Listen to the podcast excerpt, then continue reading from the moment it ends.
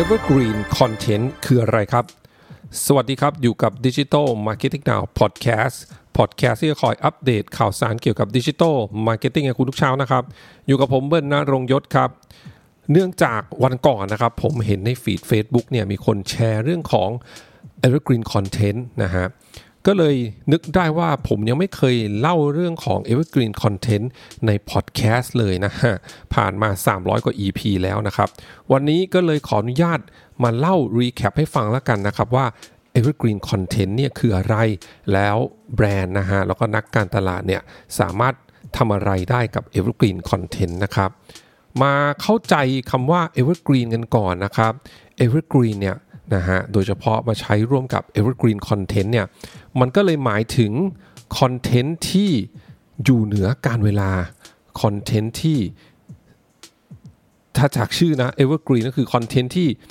เขียวอยู่ตลอดเวลาฮะ content ที่เบ่งบานอยู่ตลอดเวลา content ที่อ่านเมื่อไหร่ ก็ยังร่วมสมัยอ่านเมื่อไหร่ก็ยังสามารถที่จะ นำไปใช้งานต่อได้ แล้วก็มีคุณค่าสำหรับคนอ่านต่อได้นะครับ แบบนี้นะฮะเขาเรียกว่า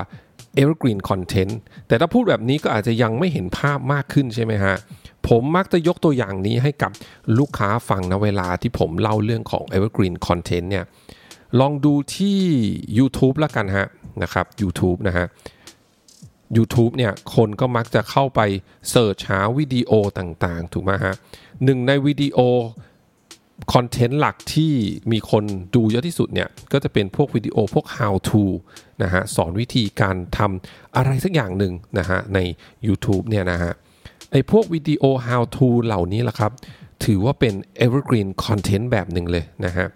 ยกตัวอย่างฮะเช่นอาจจะเป็นเมนูผัดกะเพราหมูอ่าเป็นเมนูที่นานมากๆ ถูกไหมแล้วก็ยังเป็นเมนูที่ก็ยังมีคนกินอยู่เรื่อยๆ ถูกไหมฮะ ถ้าเมื่อไรเนี่ยมีแม่บ้านเนี่ยอยากจะหาวิธีการทำผัดกะเพราอร่อยๆนะวิธีการทำผัดกะเพราที่ทำแล้วเนี่ยรสชาติเหมือนไปกินที่ร้านอะไรแบบนี้นะฮะก็จะมีแม่บ้านนะเสิร์ชหาวิดีโอนะวิธีการทำเมนูหมูผัดกะเพรานะฮะไปดูว่าต้องใส่ส่วนผสมอะไรยังไงนะครับ แบบนี้ฮะคอนเทนต์แบบนี้ตราบใดที่ยังมีคนกินหมูกะเพราอยู่ คอนเทนต์แบบนี้ก็ยังเป็นไงครับ ยังสดใหม่อยู่เสมอฮะยัง evergreen อยู่เสมอนั่นเองนะครับ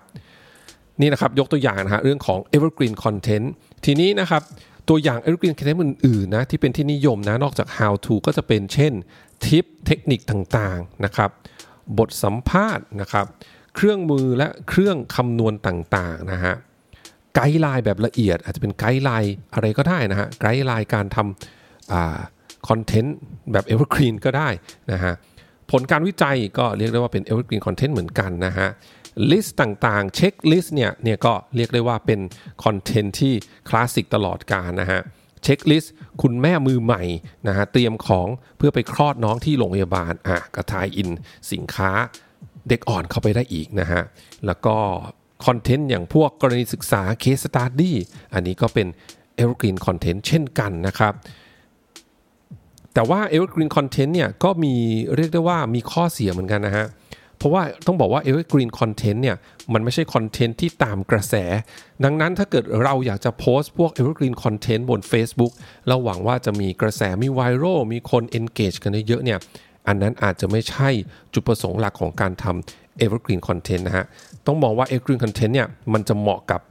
เรื่องของเช่น SEO นะ เมื่อไหร่ที่คนเ e ิร์ชคำคำเนี้ย keyword นี้เนื้อหานี้ก็จะเจอเรานะฮะเจอ content ที่เราทำไม่ว่าจะอยู่บน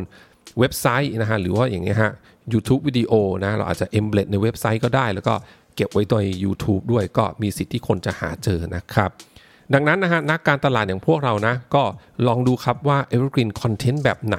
ที่จะเหมาะกับสินค้าและบริการของแบรนด์เรานะครับ